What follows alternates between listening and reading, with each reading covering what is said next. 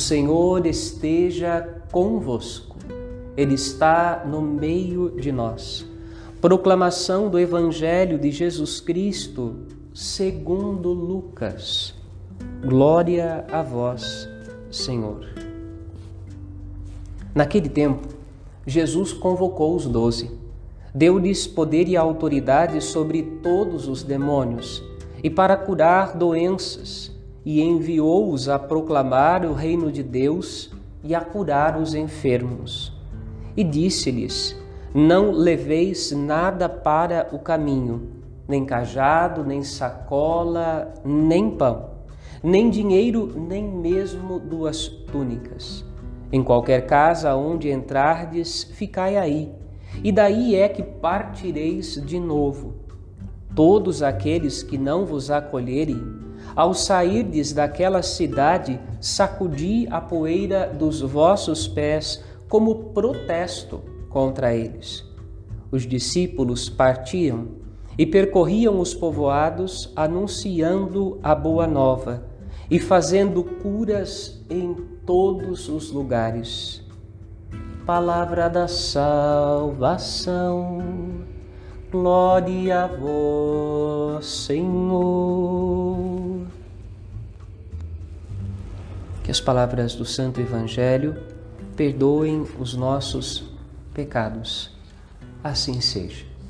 Meus queridos irmãos e irmãs, nós iniciamos com esta Santa Missa, este dia dedicado, consagrado já desde o início dele, a, diante de Jesus Eucarístico, nos colocarmos pedindo a vitória de Deus, a vitória de Jesus, a vitória da graça de Cristo, do seu coração sacratíssimo, vitória contra todos os males, para que nós possamos seguir com liberdade o caminho do Senhor, o caminho da vida, o caminho da graça. Primeira leitura, a sabedoria de Israel nos recorda que não há nada mais importante do que seguir os caminhos do Senhor, do que abraçar a sua vontade Deus é mais importante do que as obras que nós realizamos por causa de Deus.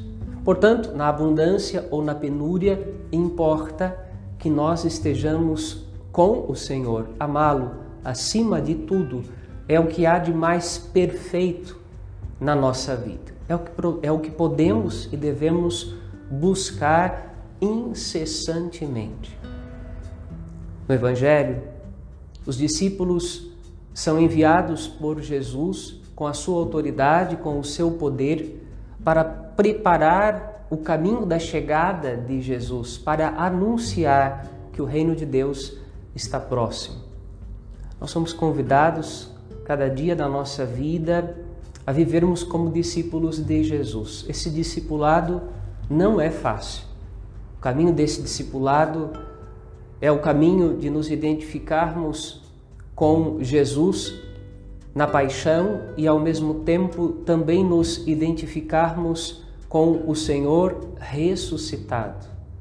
Nos unimos a Ele na Sua cruz para que também possamos ser levantados pela força da Sua misericórdia, pelo poder radiante da cruz, pela vitória de Jesus crucificado pela proclamação do nome do Senhor e pelo dom do Espírito Santo. Nós desejamos que o Senhor nos levante. Convido você que acompanha esta Santa Missa, que rezou a Quaresma de São Miguel, que se coloca agora diante de Deus em oração.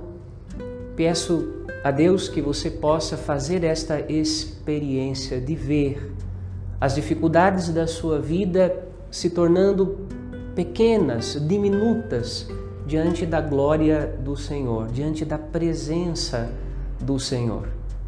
Aqueles que buscaram o Senhor Jesus ao longo do caminho do Evangelho encontraram nele o apoio, o aconchego, a cura, a libertação que necessitavam e receberam de Jesus um convite, um convite para uma vida nova, um convite para um caminho novo.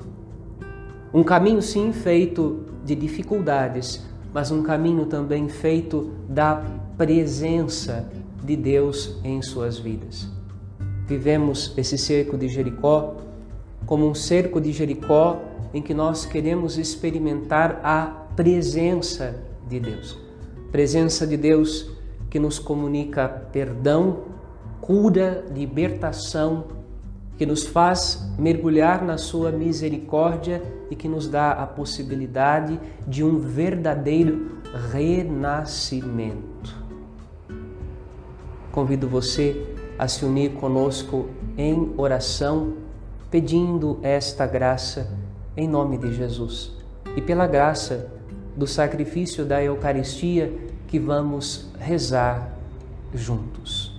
São Miguel Arcanjo, defendei-nos e protegei-nos.